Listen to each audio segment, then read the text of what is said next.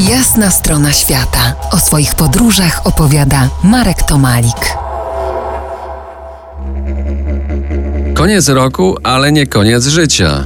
To samo odnawiający się cykl i tak trzeba nań patrzeć, szykując się do celebracji. Dziś opowiem, jak w Sylwestra i Nowy Rok bawiłem się w Australii, ale zanim zabiorę Was w trzy skrajnie różne miejsca, muszę powiedzieć, jak tam teraz jest. A jest inaczej, bardzo odmiennie, do góry nogami. Koniec roku to środek australijskiego lata. To okres urlopów i wakacji, które trwają od połowy grudnia do końca stycznia. Tak, to odpowiednik naszych letnich wakacji. Wszyscy wcześniej planują i oczekują. Potem przychodzi ten upragniony dzień i samochody płyną z północy na południe i z południa na północ, wschód, zachód, byle dalej. Australijczycy uwielbiają podróże po swoim kraju. Są jak zmotoryzowani nomadzi.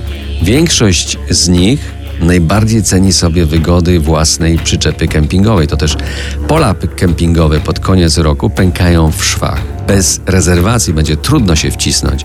Pamiętajmy o tym, planując podróż stąd, z Europy. Zdecydowana większość szuka oceanicznych plaż i celuje w dobrze przygotowane resorty blisko fal. O ile same kempingi mogą być wypełnione po brzegi, o tyle miejsca na plaży starczy każdemu, bo przecież ten kraj, kontynent jest obsypany plażami dookoła.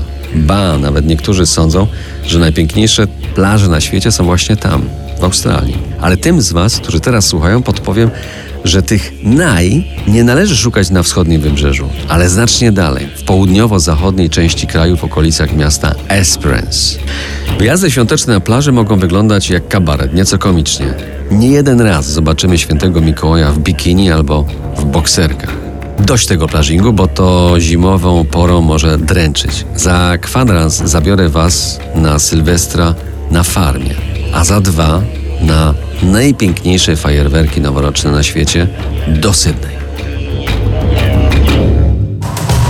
To jest jasna strona świata w RMS Classic.